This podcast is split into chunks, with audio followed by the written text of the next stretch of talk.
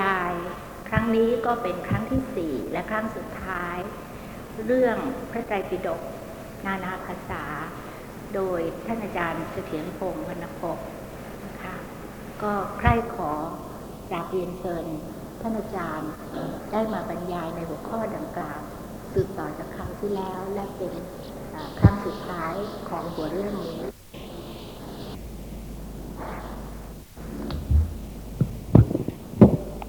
นมัสการพระคุณเจ้าที่เคารพท่านสมาชิกทุกท่านนะครับวันนี้เป็นวันสุดท้ายของการบรรยายพระไตรปิฎกฉบับนานาภาษาที่ท่านอาจารย์ได้ตั้งชื่อให้สามครั้งที่ผ่านมาก็พูดเป็นแง่ประวัติความเป็นมาของพระไตรปิฎกทั้งหมดนะทั้งฉบับบาลีสันสกฤตฉบับ Pali Text Society และฉบับอื่นๆอีกนะก็ให้ความรู้เพียงคร่าวๆถึงความเป็นมาของพระไตรปิฎกนั้นนะฮะ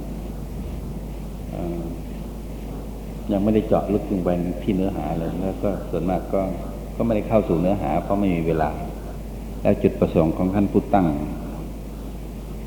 หัวข้อบรรยายก็ต้องการจะให้เห็นภาพกว้างๆเกี่ยวกับพระไตรปิฎกเท่านั้นทีนี้วันนี้นะครับก็ยังไม่เข้าสู่เนื้อหาเหมือนกันแต่เพียงจะพูดอ้อมไปอ้อมมาในเรื่องที่เกี่ยวกับพระไตรปิฎกก็ก่อนอื่นก็อยากจะให้ดูแผนภูมิซึ่งเป็นแผนที่อาจจะไม่ชัดนะฮะอาจจะมองเห็นไม่ชัดแผนที่เกี่ยวกับสมัยพุทธกาลว่ามีแว่นแคว้นอะไรบ้างซึ่งเป็นศูนย์กลางของพุทธศาสนาซึ่งซึ่งที่ตามที่เราเรียนรู้ในพุทธประวัติหรือในพระคัมภีร์พระไตรปิฎกเราจะเห็นว่าเชิงเขาหิมาลัยนั่นนะนะฮะจะมีแคว้นที่สำคัญอยู่สามแคว้นแคว้นใหญ่ๆสามแคว้นแล้วก็แคว้นเล็กๆอีกสองสามแคว้นนะฮะแคว้นใหญ่ๆก็คือแคว้นมคธมัคคะมคธที่พุทธคยานะฮะแล้วก็แคว้นมคธที่เป็นมีเมืองหลวงชื่อว่าเมืองราชคฤห์ซึ่งเป็นสถานที่ที่พระพุทธศาสนาได้ประดิษฐานลงเป็นครั้งแรกพระพุทธเจ้าทรงประกาศพระพุทธศาสนาที่แคว้นมคธและในแคว้นมคธนี่เองพระพุทธองค์ทรงบำเพ็ญทุกขกิริยาทรงบำเพ็ญเพียรทางจิตแล้วก็ได้ตรัสรู้เป็นพระพุทธเจ้าก็อยู่ในแคว้นมคธนี่นะฮะแล้วก็เสด็จไปแสดงพระธรรมเทศนาที่ป่าอิสิปตนมฤคทายวันสมัยก่อนนั้นขึ้นอยู่กับแคว้นกาสีแต่แคว้นกาสีเองซึ่งมีเมืองหลวงชื่อว่าพาราณสีนั้นในสมัยพระพุทธองค์ก็อยู่ในครอบครองของแคว้นมคธเป็นอาณาจักรขึ้นอยู่กับแคว้นมคธพระเจ้าพิมพิสารซึ่งเป็นกษัตริย์ที่ปกครองแคว้นมคธนั้นเป็นมหาราชที่มีอิทธานุภาพมากในยุคพุทธกาลนะครับทีนี้จากแคว้นมคธก็ไปเราจะเห็นวัชชีหรือแคว้นวัชชีเมืองหลวงชื่อเมืองไผ่สาลีซึ่งแคว้นนี้เป็นแคว้นที่ใหญ่มากแล้วก็มีระบอบการปกครองแบบสามัคคีธรรมคือมีการเลือกตั้งนะผู้นำขึ้นมาปกครองประเทศโดยผ่านรัฐสภาก็มีสมาชิกรัฐสภาแล้วก็ผู้นำนั้นก็จะปกครองประเทศเป็นเป็นมีกำหนดเวลาหรือมีเทอมกำหนดนะหมดเทอมก็เลือกตั้งกันขึ้นมาใหม่อะไรนี้นะอันนี้ก็แคว้นนี้ในยุคนั้นเป็นเป็นถิ่นหรือว่าเป็นศูนย์กลางของศาสนาใหญ่ศาสนาหนึ่งคือศาสนาเชนหรือศาสนาของนิครนธนาถบุตรนะครับของศาสดามหาวีระหรือนิครนธนาถบุตรซึ่งเป็นศาสนาที่เน้นในเรื่องการบำเพ็ญตบะความเคร่งครัดแล้วเคร่งครัดขนาดหนักยังต้องไม่มีไม่มีไม่ไม่นุ่งเสื้อนุ่งผ้าเลยไม่มีนะครับ เป็นเป็นพวกขี้เปลือยและต่อมาก็มาพัฒนาเพิ่มเป็นนิกายอีกนิกายหนึ่งเป็นนิกายนุ่งขาวห่มขาวเพราะนั้นก็หลักคำสอนของศาสนานี้เนี่ยเน้นในเรื่องความเคร่งครัดในเรื่องตบะการทรมานตัวเองและก็น่าประหลาดมากว่าปัจจุบันนี้ก็ยังอยู่ยังได้รับความนิยมนับถือจากประชาชนชาวอินเดียอยู่ในขณะที่พุทธศาสนานั้นสลายไปแล้วหมดไปแล้วจากอินเดียนะฮะแต่ว่าพระพุทธเจ้าเองก็ทรงสั่งสอนประชาชนที่แคว้นนี้แล้วก็มีสาวกที่สำคัญสำคัญตั้งหลายท่านนะทีนี้อีกแคว้นหนึ่งซึ่งเป็นแคว้นที่ใหญ่ยิ่งเหมือนกันคือแคว้นโกศลของพระเจ้าประเสนที่โกศลลองชี้ดูแผนที่อยู่ตรงไหนนะครับมีเมืองหลวงชื่อสาวัตถีพระเจ้าประเสนที่โกศลกับพระเจ้าพิมพิสารนั้นเป็นดองกันนะฮะคือต่างคนต่างก็อภิเษกสมรสกับพระกนิษฐาของกันและกันนะฮะ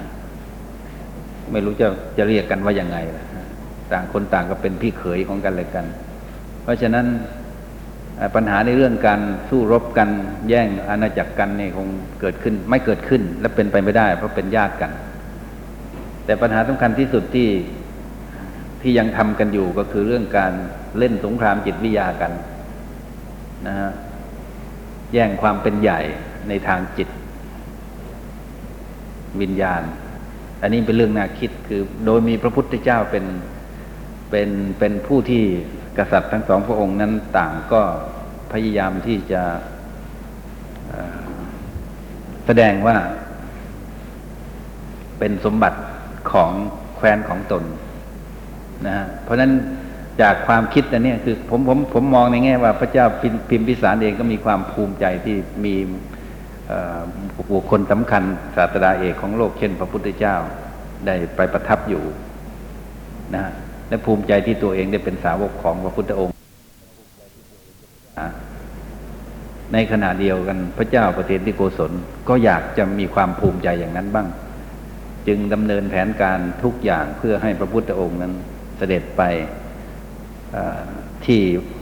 เมืองสาวัตถีแคว้นแคว้นโกศลของพระองค์ก็สำเร็จโดยที่อาศัยอนาถบิณฑิกเศรษฐีไปทูลอัญเชิญพระพุทธองค์เสด็จไปพระพุทธองค์เสด็จไปอยู่เมืองสาวัตถีแล้วเนี่ยพระเจ้าประเสนที่โกศลเองก็ถวายตนเป็น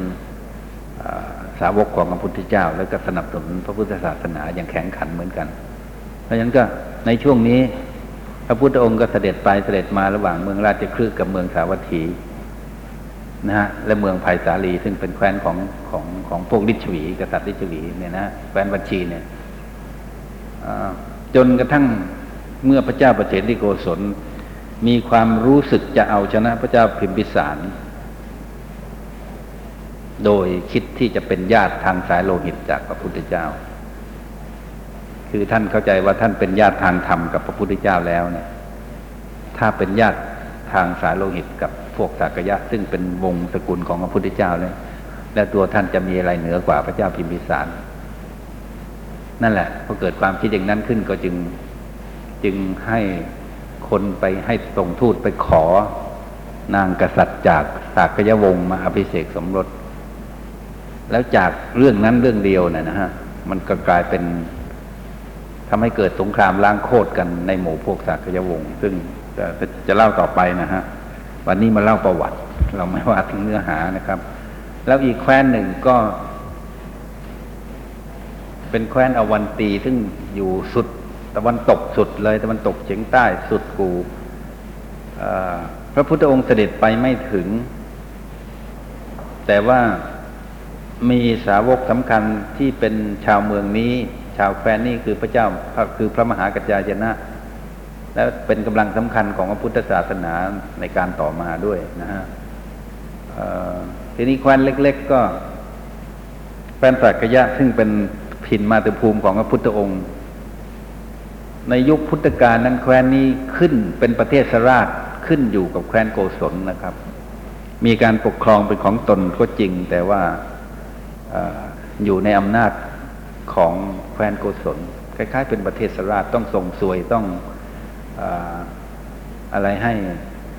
พระเจ้าประเสนิโกศลอยู่ตลอดนะแต่ก็มีการปกครองเป็นของตนเองซึ่งตามตามพระไตรปิฎกระบุชัดว่าปกครองระบอบสามัคคีธรรมไม่ใช่ระบอบสมบูรณาญาสิทธิราช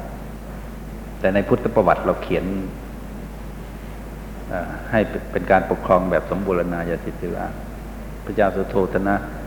เจ้าชายสิทธัตถะเป็นมกุฎราชกุมารซึ่งพร้อมที่จะขึ้นครองราชสมบัติแทนพระเจ้าสุโธทนะผู้เป็นพระราชบิดาอะไรนั่นก็เป็นเรื่องพุทธประวัติซึ่งเขียนภายหลังนะแต่ข้อมูลในทางพระไตรปิฎกแล้วระบุชัดนะมีการพูดถึงศากยสภาพูดถึงสันทาคารซึ่งเป็นสภาของศากยะและพูดถึงการตัดสินปัญหาสำคัญสำคัญของพวกศากยะผ่านรัฐสภานะฮะแล้วก็แคว้นวิเทหแคว้นศากยะกับแคว้นโกริยะก็เป็นเป็นตระกูลพญาติของพระพุทธเจ้าซึ่งตั้งถิ่นฐานอยู่คนละฝากฝั่งแม่น้ำเล็กๆแม่น้ำสายหนึ่งชื่อแม่น้ำโรฮินีพระพุทธองค์เสด็จกลับมาสู่เมืองกบิลพัสเมืองมาตุภูมิของพระพุทธองค์เนี่ยในพุทธประวัติหรือในพระไตรปิฎกไม่ได้ระบุว่ากี่ครั้งแต่คงบ่อยพอสมควรนะครับคงบ่อยพอสมควรอย่างน้อยก็ สี่ถึงห้า ครั้งและครั้งสำคัญครั้งหนึ่งก็คือเสด็จมาห้ามพระญาติที่กำลังจะทำสงครามฆ่ากันเพราะเหตุเพียงแย่งน้ำเพื่อไปทำเกษตรกรรมน้ำไม่พอต่างคนต่างก็จะเอาให้มากที่สุดถ้าเกิดตกลงกันไม่ได้ก็เลยต้องเอ่อยกทัพมาเพื่อที่จะแย่งน้ำกันต่อสู้กันพระพุทธองค์ก็เสด็จมาระงับวิวาทะครั้งนั้นก็ทำให้ชาวพุทธมีพระพุทธรูปปางหนึ่งชื่อว่าปางห้ามพระญาติเป็นอนุสรณ์เหตุการณ์ครั้งนั้นอีกแคว้นเล็กๆอีกสองแคว้นความจริงแคว้นเดียวมีเมืองหลวงสองเมืองชื่อเมืองปาวากับเมืองโกสินาราเป็นของพวกกษัตริย์มัลละเหล่ามัลละกษัตริย์นี้ปกครองแบบสามัคคีธรรมเหมือนกันน่าคิด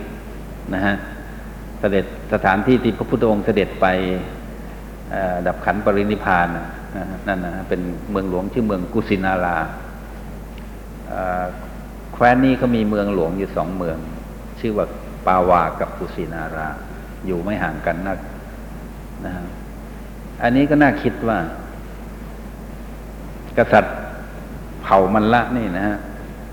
ก็คงจะเป็นเผ่าเดียวกับพวกศากยะนะเพราะมีระบอบการปกครองแบบเดียวกันนะฮะแล้วก็มีพระพุทธองค์มีข้อผูกพันเป็นพิเศษอันนี้เป็นเป็นเรื่องหนึ่งที่ผมตั้งข้อสังเกตไปในหนังสือชื่อว่าในมหาปรินิพพานสูตรเนี่ยที่ผมแปลแล้วเขากำลังพิมพ์อยู่เขาเคยพิมพ์ครั้งหนึ่งแล้วแต่ตอนนี้สำนักพิมพ์มติชนกำลังพิมพ์ออกเป็นออกในชุดพระไตรปิฎกศึกษาชุดที่สอง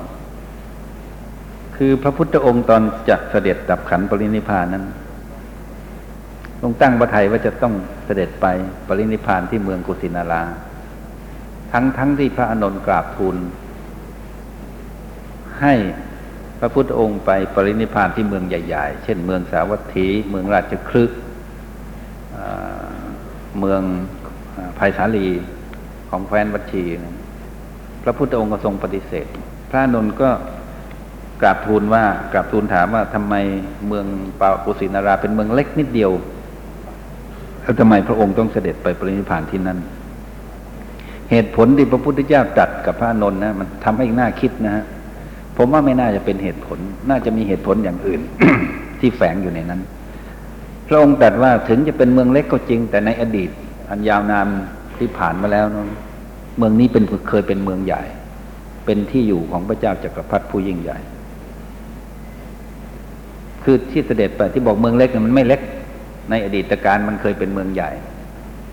เพราะฉะนั้นจะว่าไปปรินิพพานที่เมืองเล็กได้ยังไงอันนี้ผมฟังแล้วมันรู้สึกไม่ค่อยจะสนิทใจเท่าไหร่ผมว่ามันมีเหตุผลอย่างอื่นอีกเยอะเหตุผลอย่างหนึ่งที่ผมคิดว่าน่าจะเป็นก็คือว่าข้อหนึ่งนะฮะ พระพุทธองค์นั้น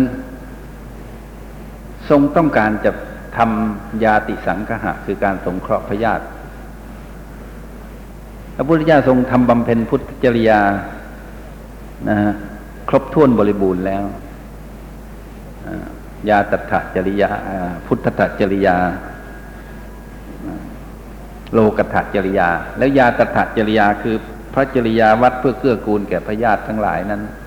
พยาธิทุกทุกเมืองพระองค์ได้ทรงสงเคราะห์หมดแล้วแต่ว่าพยาธิเมืองกุสินาราเนี่ยพระองค์ยังไม่ได้ยังไม่ได้สงเคราะห์เลยจะมีที่ไหนบอกไหมว่าพวกกษัตริย์มันละกษัตริย์นี่เป็นพยาธิของพระพุทธองค์ไม่มีบอกโดยตรงนะฮะแต่จากคำที่พระพุทธองค์ตรัสเรียกกษัตริย์มันละกษัตริย์นั้นทรงใช้คำว่าวาเสตถะแล้วแล้วพูดอย่างสนิทสนมมากมันมีมันมีสำเนียงบอกว่ากษัตริย์มลกษัตริย์นั้นเป็นพระญาติของพระองค์มีระบอบการปกครองแบบสามัคคีธรรมเช่นเดียวกับพวกกับเมืองกบิลพัสดุเผ่าสากยะแล้วก็ไม่รู้ผมคิดมากไปหรือเปล่านี่ผมคิดอย่างนี้อยู่ตลอดและวันหนึ่งผมไปอ่านเจอหนังสือที่นักปราชญ์ตะวันตกเขาเขียนนักประวัติศาสตร์พระพุทธศาสนาเขาเขียนไว้เขาก็บอกว่าพวกวาเสตถะเมืองเมืองเมืองกุสินาราเนี่ยเป็นสายศากยวงศ์เป็นญาติของศากยเป็นของพระพุทธเจ้าเพราะนั้นผมก็เลยพออ่านปั๊บมันตรงกับที่ผมตั้งข้อสันนิษฐานไว้ผมก็จับไปเลยถูกผิดก็ ก็จับไว้เลยว่าเออเข้าท่าเพราะกูก็คิดอย่างนี้มาก่อนอะไรทำนองนั้นเนี่ยนะฮะอันนี้ก็ฝากไว้นะฮะอย่าเพิ่งเชื่อนะกาลามสูตรก็บอกว่าอย่าเพิ่งเชื่อว่ามานิชฌานขันติยาอย่าเพิ่งเชื่อเพราะว่าถูกต้องกับทฤษฎีของตนหรือถูกต้องกับทฤษฎีที่เขาพินิจแล้วอะไรเพราะฉะนั้นก็ฟังฟังไว้กันแล้วกันเป็นข้อสันนิษฐานนะคือถ้าไม่ใช่เพราะเหตุนี้พระองค์จะต้องตั้งหน้าตั้งตาเพื่อจะไปทำไมทั้งๆ ท, ที่ทรงพระประชวรอาการหนักอยู่แล้วนะนี่คือเหตุผลหนึ่งคือพระองค์ต้องการจะทำยาติสังคหะให้สมบูรณ์ให้ครบถ้วนแต่อีกเหตุผลหนึ่งมันก็มีเหมือนกันที่มีผู้เสนอว่าถ้าพระพุทธองค์เสด็จดับขันปริพานที่เมืองใหญ่ๆเช่นเมืองสาวัตถีเมืองเอ่อราชคฤห์ซึ่งตอนนั้นพระเจ้าชาติศัตรูได้ขึ้นครองราชย์แล้วเป็นมหาราชสืบต่อกับพระราชบิดาถ้าไปปรินิพพานที่เมืองใหญ่ๆนั้นนะกษัตริย์เมืองนั้นก็จะถือว่าพระพุทธเจ้าเป็นสมบัติของเขานะฮะทีนี้กษัตริย์เมืองเล็กเมืองน้อยที่จะมาขอแบ่งพระบรมสารีริกธาตุเนี่ยไม่มีทางได้อะนะฮะ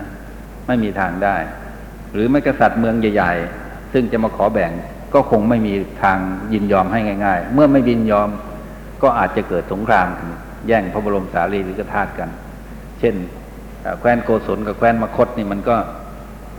ถึงจะเป็นดองกันก็จริงแต่ว่ากษัตริย์ทั้งสองสองแคว้นนี่เขามีอำนาจมากมีมีกำลังกองทัพมากเพราะต้องการที่จะครอบครองพระบรมสารีริกธาตุของพระพุทธองค์มันก็อาจจะขัดใจกันตรงนี้ก็ได้นักการเมืองเขาขัดใจกันเรื่องผลประโยชน์แต่พระมหากษัตริย์สมัยโน้นเขาก็อาจจะขัดใจเพราะว่าต้องการสิ่งที่ดีที่สุดที่เลิศที่สุดเพื่อไปครอบครองเพื่อเป็นศักดิ์เป็นศรีเป็นเกียรติยศของพวกเขามันก็อาจจะเกิดสงครามได้เหมือนกันพระพุทธองค์คงทรงเล็งเห็นประเด็นนี้แล้วจึงไปพระประธานไปใช้คำพูดง่ายๆว่าไปตาย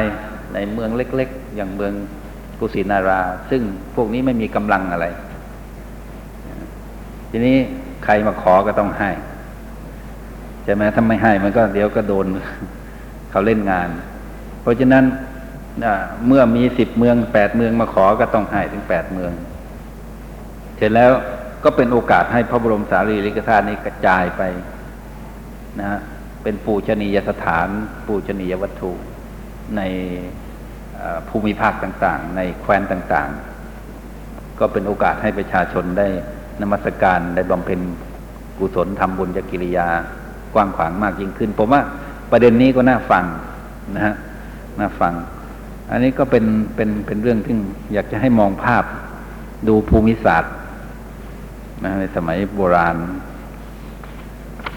ทีนี้ขอแผนที่สองเมื่อพูดแต่ตัวเล็กมากนะครับท่านอาจารย์เพราะแต่ว่าไม่รู้จะทำยังไงเพราะว่าเรื่องทำชาร์ตทำอะไรตัวอะไรเนี่ยไม่ค่อยมีความถนัดอันนี้คัดลอกจากที่ท่านเจ้าคุณพระธรรมปิฎกท่าน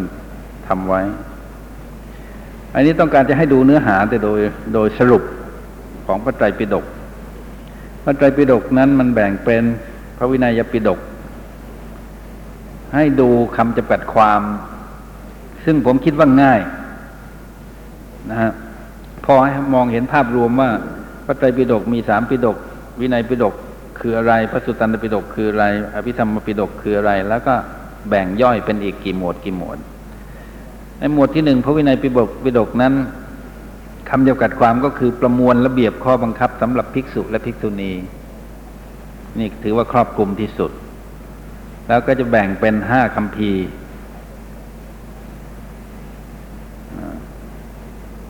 จริงๆแล้วแบ่งใหญ่ๆเป็นสามแต่สามแตกเป็นห้าก็ก็ถือว่าแบ่งเป็นห้าคัมภีร์เลยเพื่อจะให้ง่ายขึ้น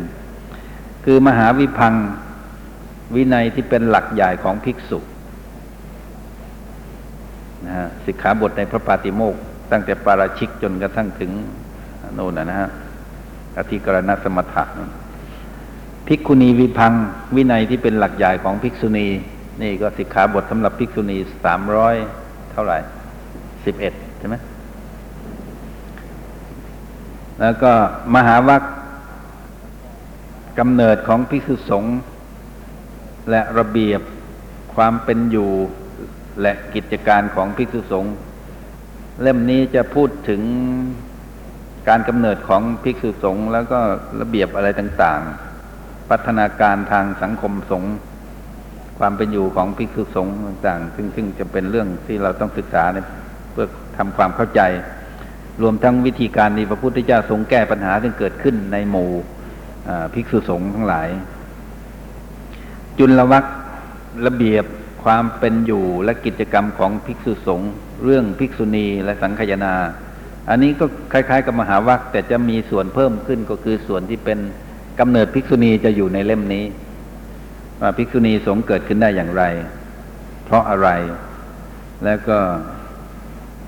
ท้ายที่สุดก็จะมีประวัติสังฆายนาสองครั้งครั้งที่หนึ่งกับครั้งที่สองจากการมีประวัติสังฆายนาแค่สองครั้งเท่านั้นเนี่ยนะฮะทำให้เราได้ข้อสรุปในแง่ประวัติศาสตร์ก็คือว่าพระไตรปิฎกนี่ได้รับการรวบรวมหลังจาก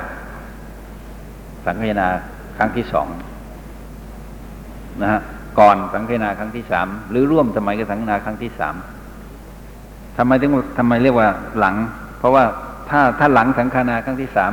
ประวัติสังฆายนาครั้งที่สามจะต้องบันทึกไว้ในพระไตรปิฎกแต่นี่บันทึกไว้แค่สองครั้งนี่ก็แสดงว่าพระธรรมวินัยที่ที่แตกแขนงออกเป็นปิฎกสามปิฎกนั้นมันสมบูรณ์ขึ้นในหลังจากสังฆายนาครั้งที่สองไม่ก่อนสังฆายนาครั้งที่สองแน่นอนนั่นก็คือไม่ก่อนพศหนึ่งร้อยแน่นอนนะฮะพระไตรปิฎกนี่เกิดขึ้นเนี่ยในรูปแบบเป็นพระไตรปิฎกนี่นะฮะในช่วงระยะตั้งแต่พศหนึ่งร้อยมาจนกระทั่งถึงพศสามร้อยนะพูดง่ายๆพูดคร่าวๆในช่วงพุทธศตวรรษที่สามนะฮะทีนี้คัมภีร์สุดท้ายคือคัมภีร์บริวารปริวาระหรือบริวารคู่มือคล้ายๆมันเป็นมิสเรเนียสคู่มือปกิณกะที่ว่ามันอธิบายให้ความรู้เกี่ยวกับพระวินัยทั้งหมดแต่ว่าจะอธิบายโดยการตั้งเป็นคำถามแล้วก็ตอบถามตอบถามตอบนะฮะเป็นคู่มือว่างั้นเถอะเป็นแมนนวลสำหรับศึกษาพระธรรมพระวินัยทีนี้ส่วนที่สองเรียกว่าพระสุตตันตปิฎกหรือพระสูตรชาวบ้านเราเรียกกันพระสูตรพระวินัยพระสูตรพระสุตตันตปิฎกนี่คำจำกัดความก็คือประมวลพระธรรมเทศนา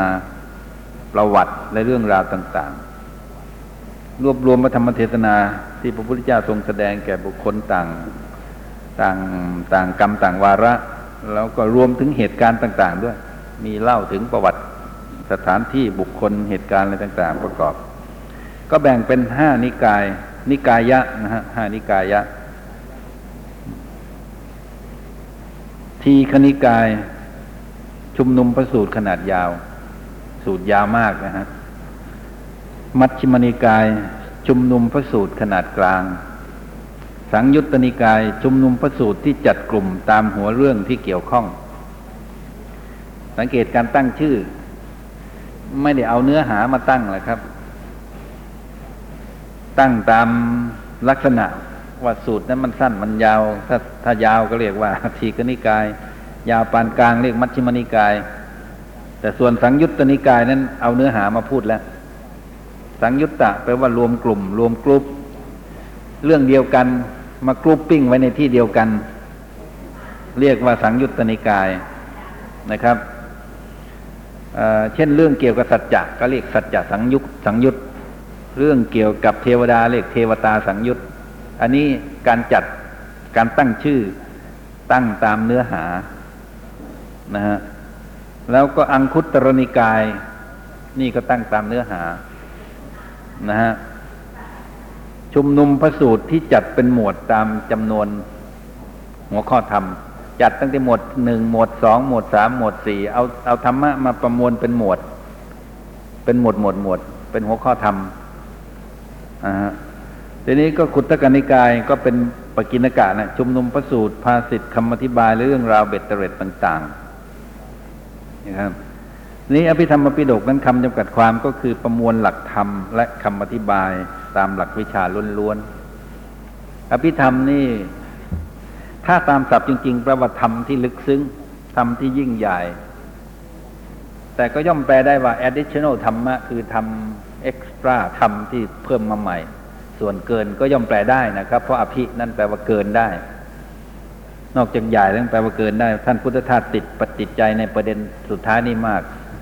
แล้วท่านก็พูดค่อนข้างจะแรงก็ทำให้ผู้ที่ไม่เข้าใจเจตนาของท่านก็เข้าใจท่านผิดไปว่าท่านพูดประณามหรือพระอภิธรรมอะไรต่างๆซึ่งเรื่องนี้ก็เป็นเรื่องละเอียดอ่อนนะฮะเรื่องละเอียดอ่อนเพราะฉะนั้นคำแปลของอภิธรรมนี่เราจึงใช้คำว่า higher philosophy นะ higher philosophy ปรัชญาชั้นสูงนะที่ว่าชั้นสูงตัวเนื้อหาธรรมะก็ไม่ได้สูงไปกว่าในพระสูตรแต่วิธีการอธิบายวิธีการนำเสนอท่านนำเสนอในรูปเป็นหลักวิชาที่เป็นขั้นเป็นตอนศึกษาอภิธรรมนี่ศึกษาให้ครบให้สมบูรณ์นะฮะท่านจะมีความเก่งกาจสามารถในการอธิบายธรรมะเพราะฉะนั้นเนี่ยที่พม่าก็ศึกษากันอย่างเป็นกิจลักษณะเมืองไทยนี่ก็ไม่ค่อยมีเท่าไหร่มีที่ศึกษากันก็มีไม่กี่แห่งแล้วก็รู้สึกในวงการคณะสงฆ์เองไม่ค่อยได้สนใจในเรื่องการศึกษาพระอภิธรรมปิฎกส่วนมากก็เป็นผู้สนใจเป็นคฤหัสถ์ฆราวาสสนใจนะฮะจริงๆแล้วเป็นเรื่องที่น่าศึกษาวิธีอธิบายธรรมะจะทำให้เข้าใจธรรมะชัดแจ้งขึ้นและโดยเฉพาะอย่างยิ่งผู้มีหน้าที่ในการสอนในการบรรยายธรรมนะฮะน่าจะศึกษาที่พูดนี่หมายถึงผมด้วย ผมก็น่าจะศึกษา ยังไม่ได้ศึกษานะอาจารย์นะท่านก็แบ่งเป็นเจ็ดคัมภีร์และคัมภีร์หนึ่งในคัมภีร์คาถาวัตถุนี่ต้องหมายเหตุไว้คัมภีร์คาถาวัตถุเป็นน้องใหม่สุดซึ่งเกิดขึ้นในสังคายนาครั้งที่สามเมื่อสมัยพระเจ้าอโศกระชื่อว่าโมคคิริบุตติสสะเป็นผู้ประพันธ์คาถาวัตถุเป็นคัมภีร์น้องใหม่แต่ก่อนมีแค่หกเพราะนั้นในหกนั้นคือธรรมสังคณีธรรมสังคณีแจงธรรมที่จัดรวมเป็นหมวดเป็นประเภทอันนี้ก็รวมธรรมเป็นหมวดกุศลธรรมอกุศลธรรมอัพพยากตธรรมนะฮะอย่างในถ้าเราฟังพระสวดสวดศพรู้เรื่องนะกุศลธรรมากุศลธรรมาอัพยากตธรรมามันจัดเป็นหมวดหมวดหมวดกุศลก็หมวดหนึ่งหมวดอกุศลก็หมวดหนึ่งหมวดอัพยากฤตอัพยากตธรรมก็หมวดหนึ่งนะอะไรพวกนี้นะฮะจัดเป็นหมวดแล้วก็ เล่มที่สองวิภังค์วิภังค์นี่คือก็อธิบายธรรมะที่จัดเป็นหมวดหมวดนั่นแหละให้ละเอียดขึ้นวิภังคะแปลว่า analysis analyze นะ analyze ธรรมที่ที่จัดเป็นหมวดกุศลธรรมอกุศลธรรมอกุศลธรรมเป็นต้นนะนะฮะในข้อหนึ่งนั้นให้ละเอียดขึ้นกุศลธรรมคืออะไรคืออย่างไรอกุศลธรรมคืออย่างไรให้ละเอียดขึ้นนะฮะทีนี้ธาตุกถาหรือธาตุกถา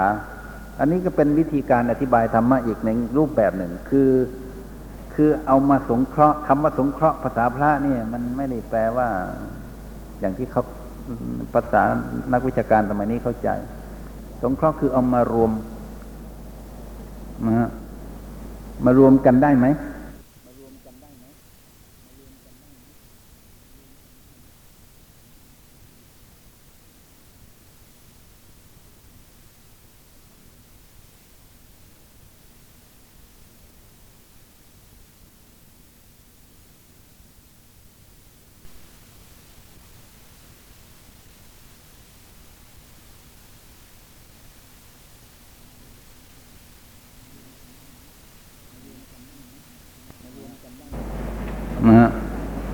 มารวมกันได้ไหม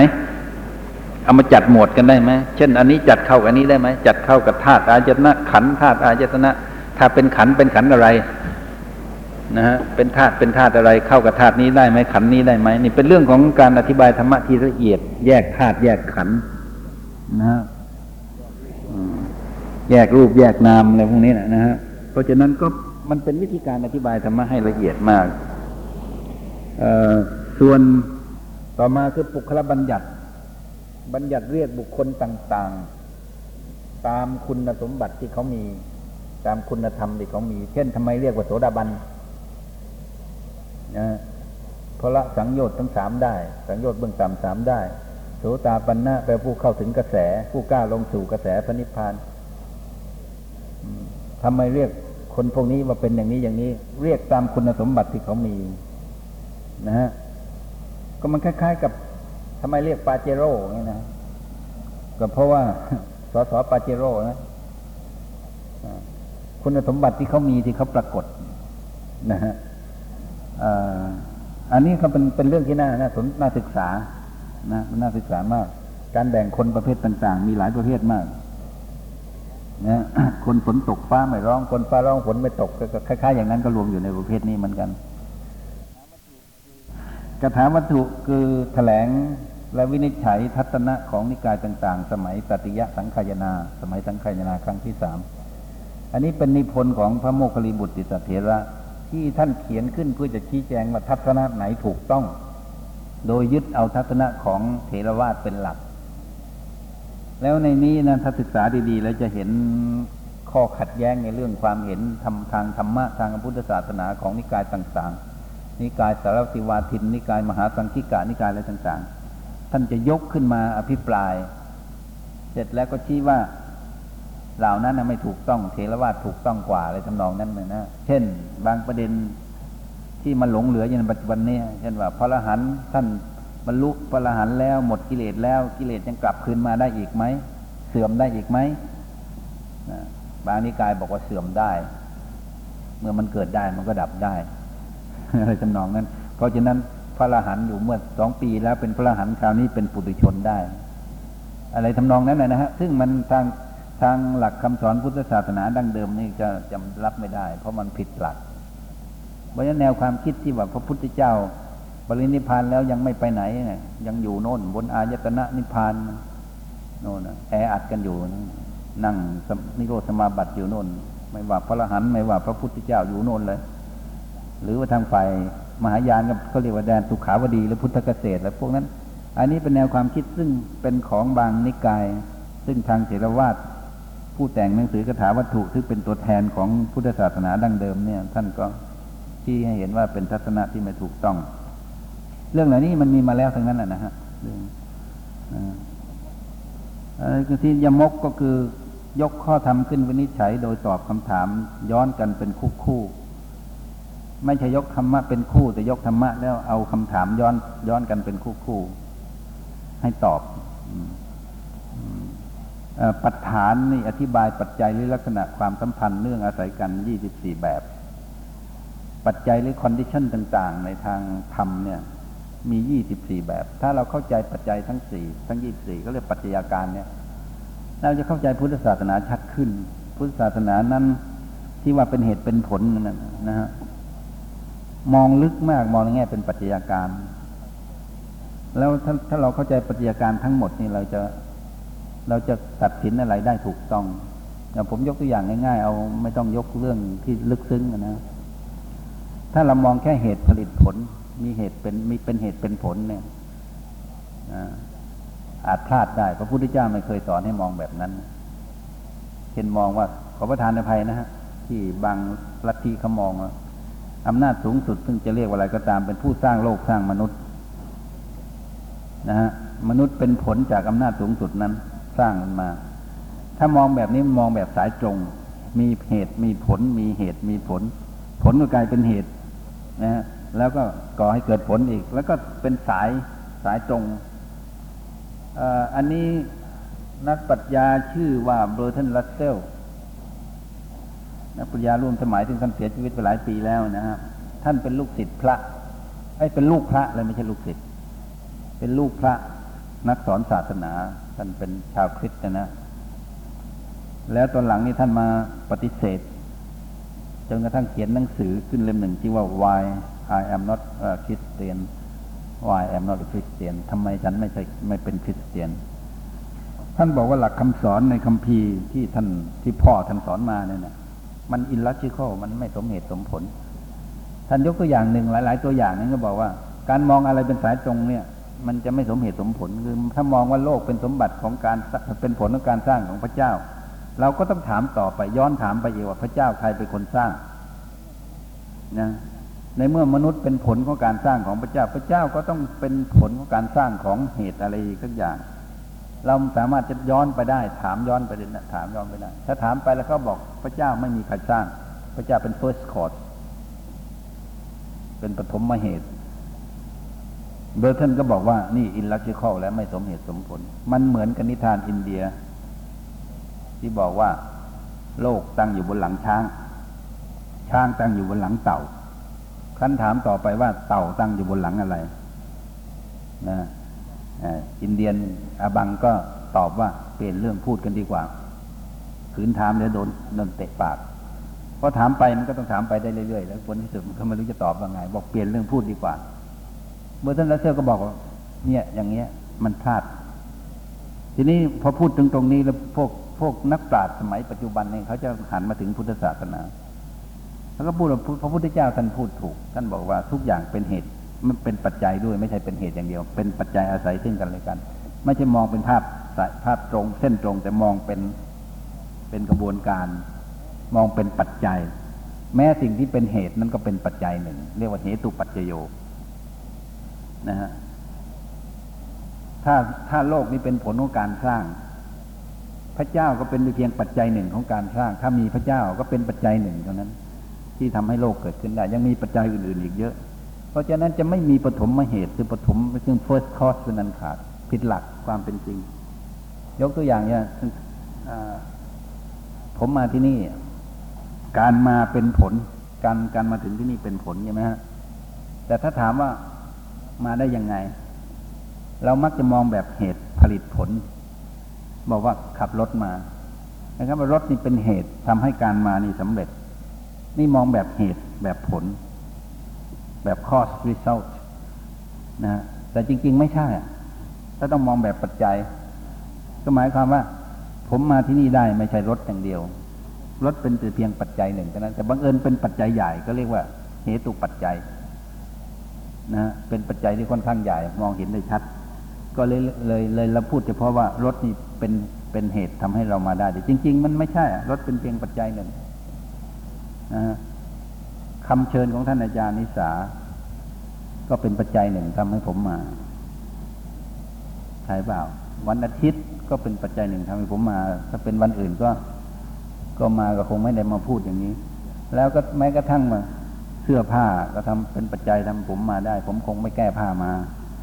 ถ้าไม่มีเสื้อไม่มีผ้าผมก็คงมาไม่ได้ดูดีๆนะครับ ทุกอย่างจะเป็นปัจจัยทำให้ผมมาที่นี่ได้ทั้งนั้นฉะนั้นถ้ามองแบบนี้มันเป็นการมองอย่างละเอียดแล้วก็เข้าใจความจริงทุกแง่ทุกมุมถ้าท่านเรียนปัฏฐานในอภิธรรมปิฎกเนี่ยท่านจะเข้าใจวิธีมองแล้วเวลาผมผมตอนนี้ผมมักจะได้รับเชิญไปบรรยายให้แก่พวกอะไรนะบริษัทห้างร้านพวกสถาบันต่างๆเกี่ยวกับเรื่องวิธีทำงานวิธีจริยธรรมในการทำงานต่างๆเพราะคนมันประสบปัญหาเรื่องการทำงานเยอะถูกเลย์ออฟก็ต่างมากมายก่ายกองแล้วพวกที่ยังกำลังกำลังจะถูกเลย์ออฟหรือว่าหรือหรือไม่แน่ใจว่าจะถูกหรือไม่เนี่ยมันจิตใจไม่มีความสุขมันทำงานด้วยความไม่ไม่มีความสุขประสิทธิภาพในการทำงานอะไรต่างๆผมก็บอกว่าถ้าเข้าใจหลักปรัชญาการหลักเดียวเนี่ยการทำงานจะไม่มีปัญหาเพราะว่า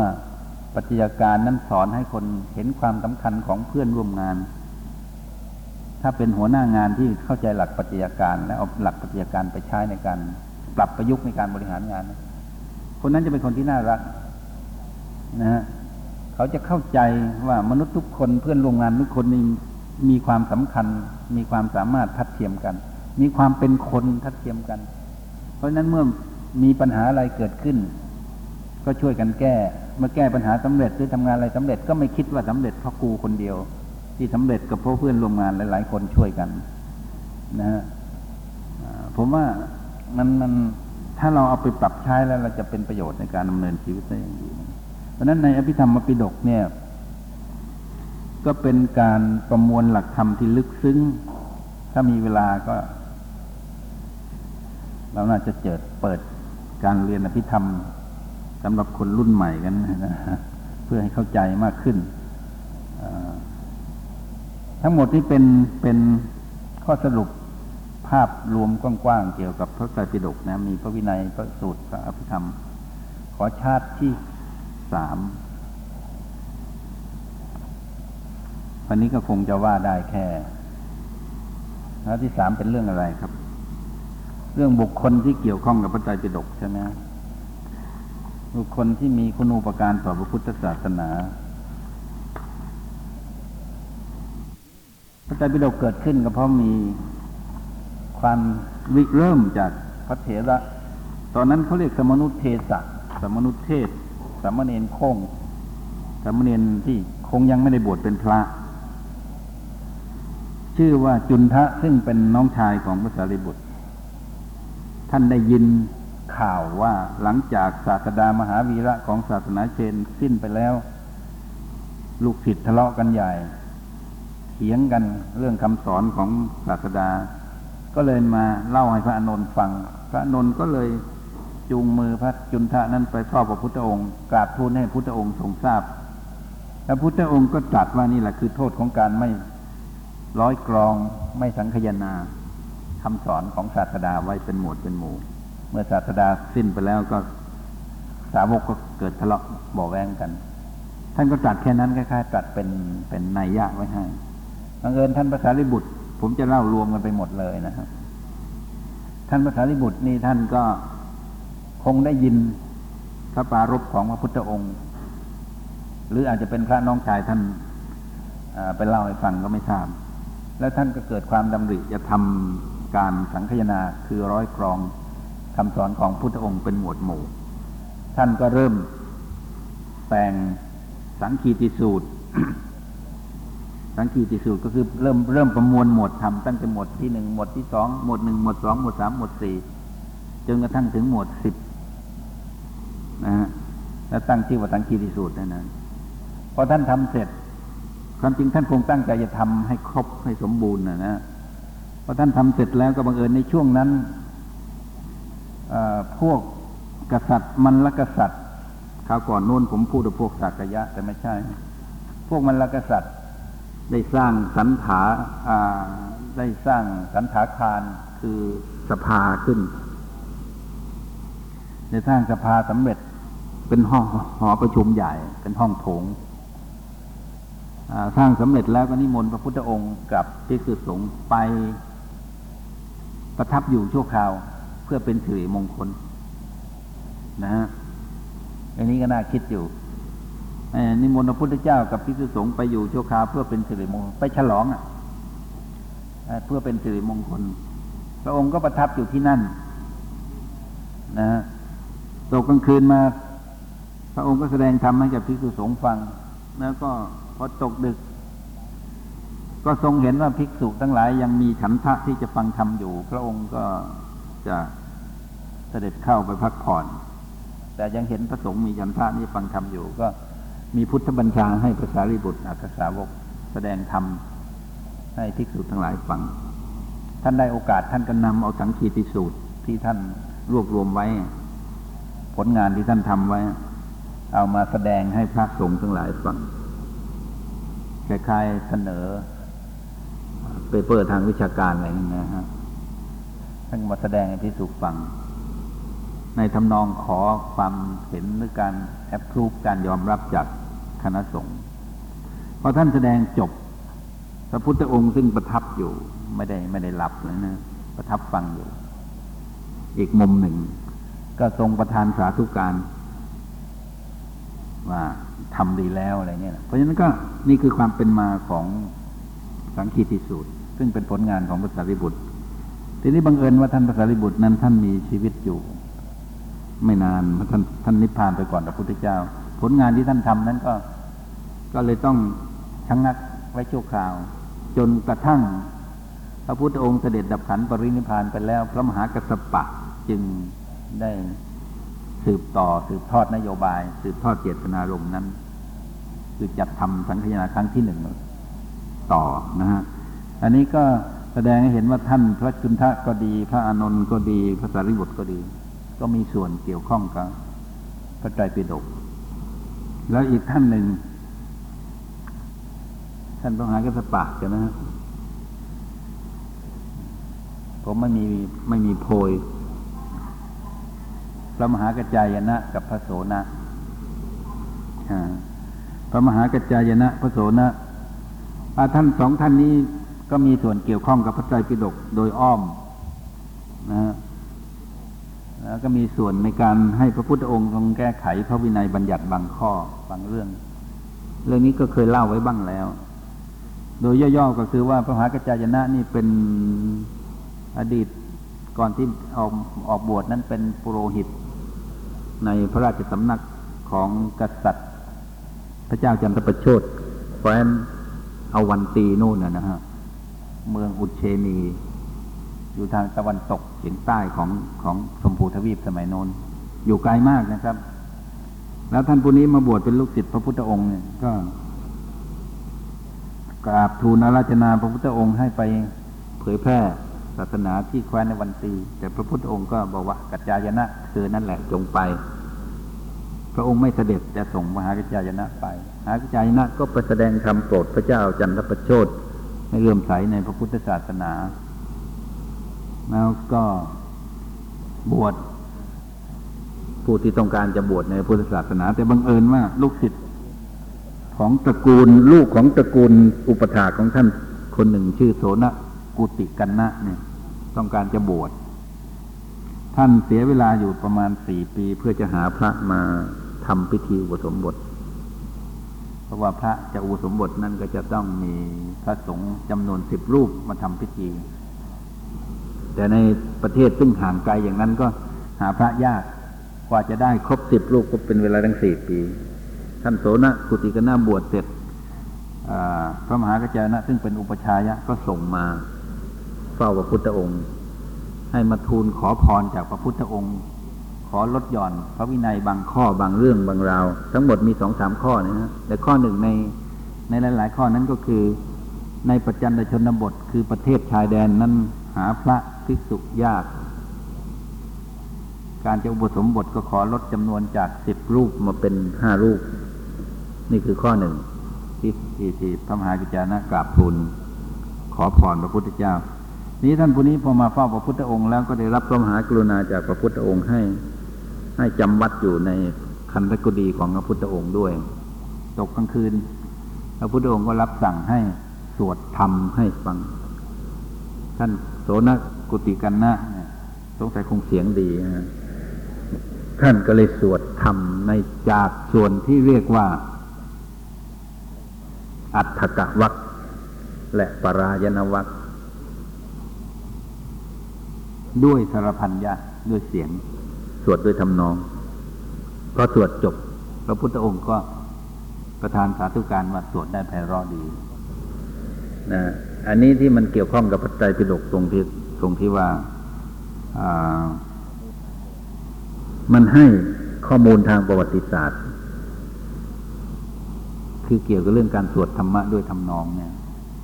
มีบันทึกไว้ในพระไตรปิฎกและเกี่ยวข้องกับท่านผู้นี้เพราะท่านผู้นี้เป็นผู้สวดให้ฟังเดี๋ยวนี้เราก็มีสวดทำนองสารพันยะกันอยู่แต่ไม่ทราบว่ามันจะคล้ายคลึงกันหรืออย่างไรก็มันมันนานแล้วนะฮะแต่ว่าขนบธรรมเนียมนี้ไม่ใช่เพิ่งมามีมันมีมาตั้งสมัยพุทธกาลแล้วแล้วก็ที่เกี่ยวข้องกับพระไตรปิฎกก็คือว่ามันเป็น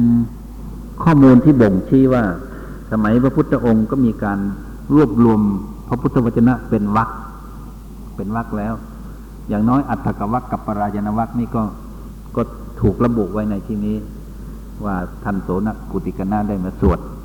สวดพุทธวจนะพุทธวจนะจากวรรคทั้งสองนี้นะฮะทีนี้ท่านมหากัจจายนะจะมีส่วนในทางพระพระอภิธรรมปิฎกเพราะในสายของสารติวาทินและนิสายนิกายอภิธรรมเขาจะถือว่าพระอภิธรรมปิฎกนี่เป็นภาษิตของพระเถระสามรูปอย่างน้อยนะฮะคือหนึ่งมหากัสสปะสองพระสารีบุตรและสามพระมหากัจจายนะทีนี้ต่อไปพระมหากัสสปะหมดแล้วใช่ไหมพระอุบาลีอุบาลีก่อนก็แล้วกันพระอุบาลีนี่เป็นบาร์เบอร์เป็นนายภูสามาลาคือช่างตัดผมโกนหนวดโกนเคราเพราะสมัยก่อนนี่คือตัดผมอย่างเดียวไม่พอเพราะพวกแขกหนวดเยอะแล้วก็เป็นเป็นนายภูสามาลาประจำราชสำนักศากยะนะเมื่อตอนเจ้าชายศากยะและเจ้าชายโกริยะรวมทั้งหมดหกคนหกองค์มีใครบ้างจำไม่ได้แล้วมีอานนท์มีเทวทัตมีปคุมีกิมพิละมีมหานามะมีพัทธิยะครบแล้วเนี่ยแล้วก็คนที่เจ็ดก็คืออุบาลีภูสามาลาตั้งใจออกบวช ที่ออกบวชนี่คือไม่ใช่บวชตรงนั้นพระพุทธเจ้าเสด็จนิวัตไปเมืองกบิลพัสแล้วเสด็จกลับไปอยู่ที่เมืองไผ่สาลีแล้วนะฮะกษัตริย์หนุ่มเหล่านี้ขัตติยกุมารเหล่านี้ลาพ่อลาแม่เพื่อจะไปบวชก็ตามไปตามตามไปบวชทีหลังแล้วนายอุบาลีภูสามาลานี่เป็นเป็นคนเดียวที่ไม่ได้เป็นขัตติยกุมารเป็นคนใช้เขาผู้ในงานก็พอทำพิธีบวชพวกขัตติยกุมารทั้งหลายทั้งหกองค์นั้นก็ตกลงใจให้อุบาลีบวชก่อนเพื่อจะขจัดทิฏฐิมานะของตัวเองว่าให้ให้ลูกน้องบวชก่อนลูกน้องบวชก่อนลูกน้องจะต้องได้เป็นอาวุโสใช่ไหมมีอาวุโสอายุพรรษามากกว่าก็จะได้กราบจะได้ไหว้พระภิกษุซึ่งเคยเป็นลูกน้องตัวเองอันนี้ก็เป็นเป็นเป็นวิธีการฝึกปฏิบัติเพื่อขจัดทิฏฐิมานะนะเพราะฉะนั้นพระวาลีก็เลยได้เป็นผู้มีอาวุโสที่สุดในในชุดนั้น เป็นรุ่นพี่ตอนนี้พอท่านบวชมาแล้วเนี่ยลูกศิษย์รุ่นนี้นะฮะมีดังๆหลายองค์นะเทวทัตก็รุ่นนี้นะฮะเทวทัตนี่ดังมากเลยตอนหลังดังปณิธานไม่ค่อยดีเท่าไหร่แล้วความจริงเทวทัตท่านก็บวชแล้วท่านบำเพ็ญเพียรท่านได้โลกิยฤทธิ์นะได้ฌานได้ฤทธิ์เหาะได้ไม่ใช่ธรรมดานะแต่ตอนหลังมาเสื่อมเพราะว่าความอยากความอยากใหญ่ความคิดลามกอยากจะครอบครองพระสงฆ์ทั้งหมดแทนพระพุทธเจ้าคิดปฏิวัติพระพุทธเจ้าแบบพวกทำรัฐประหารนี่แหละมันแต่ว่าปฏิวัติไม่สำเร็จก็เลยกลายเป็นขบฏไปนะฮะแล้วก็เป็นสาเหตุที่ทำให้ คนบางคนได้หลงผิดคืออาชาติศัตรูกุมารตอนนั้นเป็นมกุฎราชกุมารของราชสำนัก เมืองราชคฤห์อยู่นะผลที่สุดก็ท่านผู้นี้ไปชักจูงให้เห็นผิดเป็นชอบจนกระทั่งทำปิตุฆาตฆ่าพระราชบิดาแย่งราชสมบัติไปกันใหญ่เลยนะเป็นสาเหตุที่ทำให้คนได้ถลำลึกลงไปตั้งอย่างน้อยก็คนสำคัญคนหนึ่งคือพระเจ้าชาติศัตรูและตัวพระเทวทัตเองด้วยแล้วทีนี้ท่านอุบาลีเนี่ยหลังจากบวชแล้วท่านเป็นผู้เชี่ยวชาญในพระวินัยคือในเรื่องกฎหมายของพระสิกขาบทของพระท่านเป็นผู้มีความเชี่ยวชาญในเรื่องนี้มากจนกระทั่งได้รับยกย่องจากพระพุทธองค์ว่าเป็นผู้เลิศในบรรดาภิกษุผู้ทรงวินัยวินัยธรทั้งนะเป็นนักกฎหมายพระแล้วท่านก็จะแสดงฝีมือในการตัดสินปัญหาซึ่งเกิดขึ้นในหมู่ภิกษุสงฆ์และภิกษุณีสงฆ์หลายเรื่องตัดสินคดีชิ้นโบแดงนี่สำคัญสำคัญ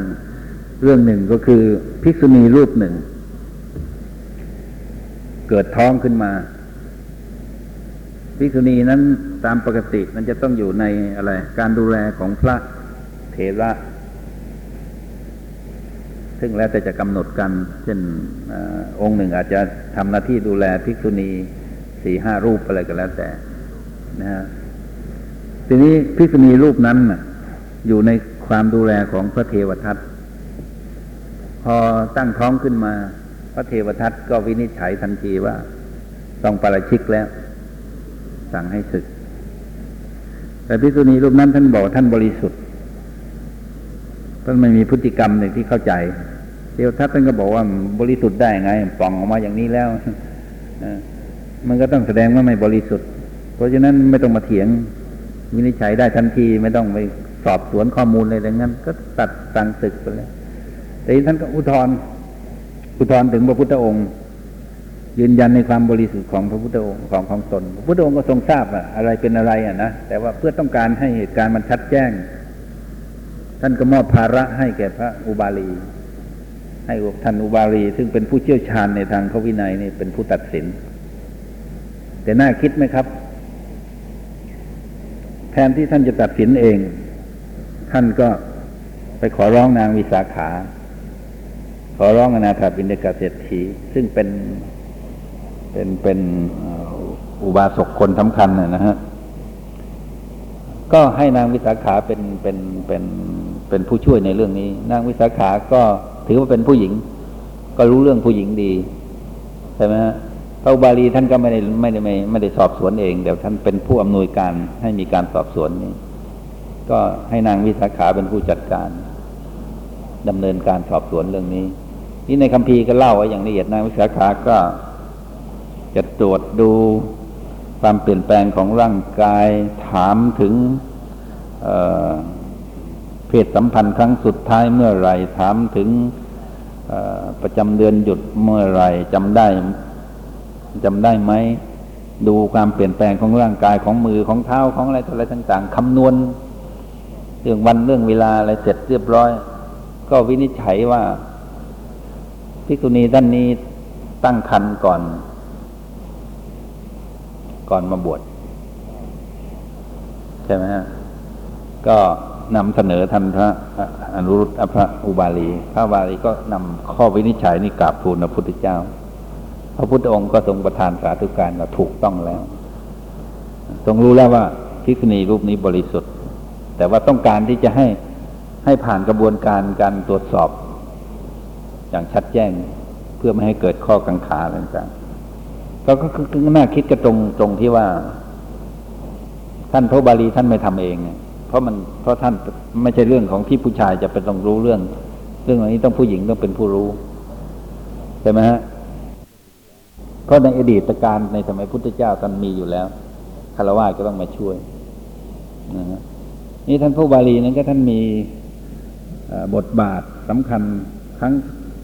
ยิ่งใหญ่ก็คือหลังจากพระพุทธองค์ปรินิพพานแล้วเนี่ยพระมหากัสสปะรวบรวมพระสงฆ์ทำสังฆยนาครั้งที่หนึ่งท่านพระบาลีได้รับมอบหน้าที่ให้เป็นผู้วิสัชนาปัญหาเกี่ยวกับเรื่องพระวินัยทั้งหมดนะฮะเป็นหน้าที่ที่ใหญ่ยิ่งแล้วก็ส่วนท่านพระนนท์นั้นก็เป็นผู้ได้รับมอบให้วิสัชนาปัญหาเกี่ยวกับเรื่องธรรมะทั้งหมด ในท่ามกลางที่คือสงฆ์ห้าร้อยรูปนั้นแต่ท่านพระนงนี่ท่านพระนงนี่ประหลาดก็คือว่าพระมหากัสสปะท่านเลือกทั้งๆ ท, ที่พระนนท์ยังมีคุณสมบัติไม่ครบคือท่านต้องการพระอรหันต์ทรงอภิญญาห้าร้อยรูปแต่พระนนท์ตรงนั้นเป็นพระเสขะอยู่คือยังเป็นพระโสดาบันแค่นั้นเองทีนี้ท่านพระมหากัสสปะก็เว้นที่นั่งไว้ที่หนึ่งเว้นเก้าอี้ไว้เก้าอี้หนึ่งเพื่อพระนนท์แล้วก็จัดก็กล่าวกับพระนนท์ว่าสังคายนาครั้งนี้ขาดท่านก็ไม่ได้จะรับท่านก็ไม่ได้อีกเหมือนกันเพราะฉะนั้นท่านรู้ว่าควรจะทำอย่างไรให้รีบนะท่านก็บอกพระนนท์พระนนท์ก็ก็รู้ว่าตัวเองนี่เป็นผู้ที่มีความสำคัญต่อการทำสังฆนาครั้งนี้แต่ว่าตัวท่านคุณสมบัติยังไม่ครบเพราะท่านยังไม่ได้เป็นพระอรหันต์ท่านก็เลยต้องบำเพ็ญเพียรขนาดหนักเร่งเร่งขนาดหนักตอนนั้นจนกระทั่งว่ายิ่งเร่งก็ยิ่งยิ่งไม่ไม่สำเร็จในที่สุดท่านก็เหนื่อยท่านก็คิดว่าจะพักผ่อนสักครู่หนึ่งขณะที่กำลังเอนกายลงจะนอนเท้าคดพ้นพื้นศีรษะยังไม่ถึงหมอนท่านก็บรรลุธรรมเพราะการบรรลุพระอรหันต์ของพระพระพระอานนท์นั้นท่านถึงบอกว่าเป็นการบรรลุที่พ้นจากอิริยาบถทั้งสี่คือไม่ได้อยู่ในในในท่านอนท่ายืนท่านั่งไม่ได้อยู่ในทั้งสี่อิริยาบถเลยนะฮะนั่นก็เป็นเรื่องพอหลังจากท่านบรรลุพระอรหันต์แล้วท่านก็มีคุณสมบัติครบแล้วก็ไปร่วมทำสังฆนาในครั้งนั้นที่ขาดท่านไม่ได้เพราะท่านเป็นผู้ใกล้ชิดพระพุทธองค์ได้ฟังจากพระพุทธองค์มามากที่สุดเรื่องราวอะไรต่างๆในบันทึกคำสอนของพระพุทธองค์ไว้ในมันสมองของท่านเนี่ยนะเพราะนั้นคนปัจจุบันนี้ก็สงสัยว่าความจำคนเนี่ยมันขนาดนั้นหรือจริงๆอนุภาพของมันสมองนี่มันมหัศจรรย์มากเดี๋ยวนี้ก็มหัศจรรย์อยู่แต่ว่าเราไม่เอามาใช้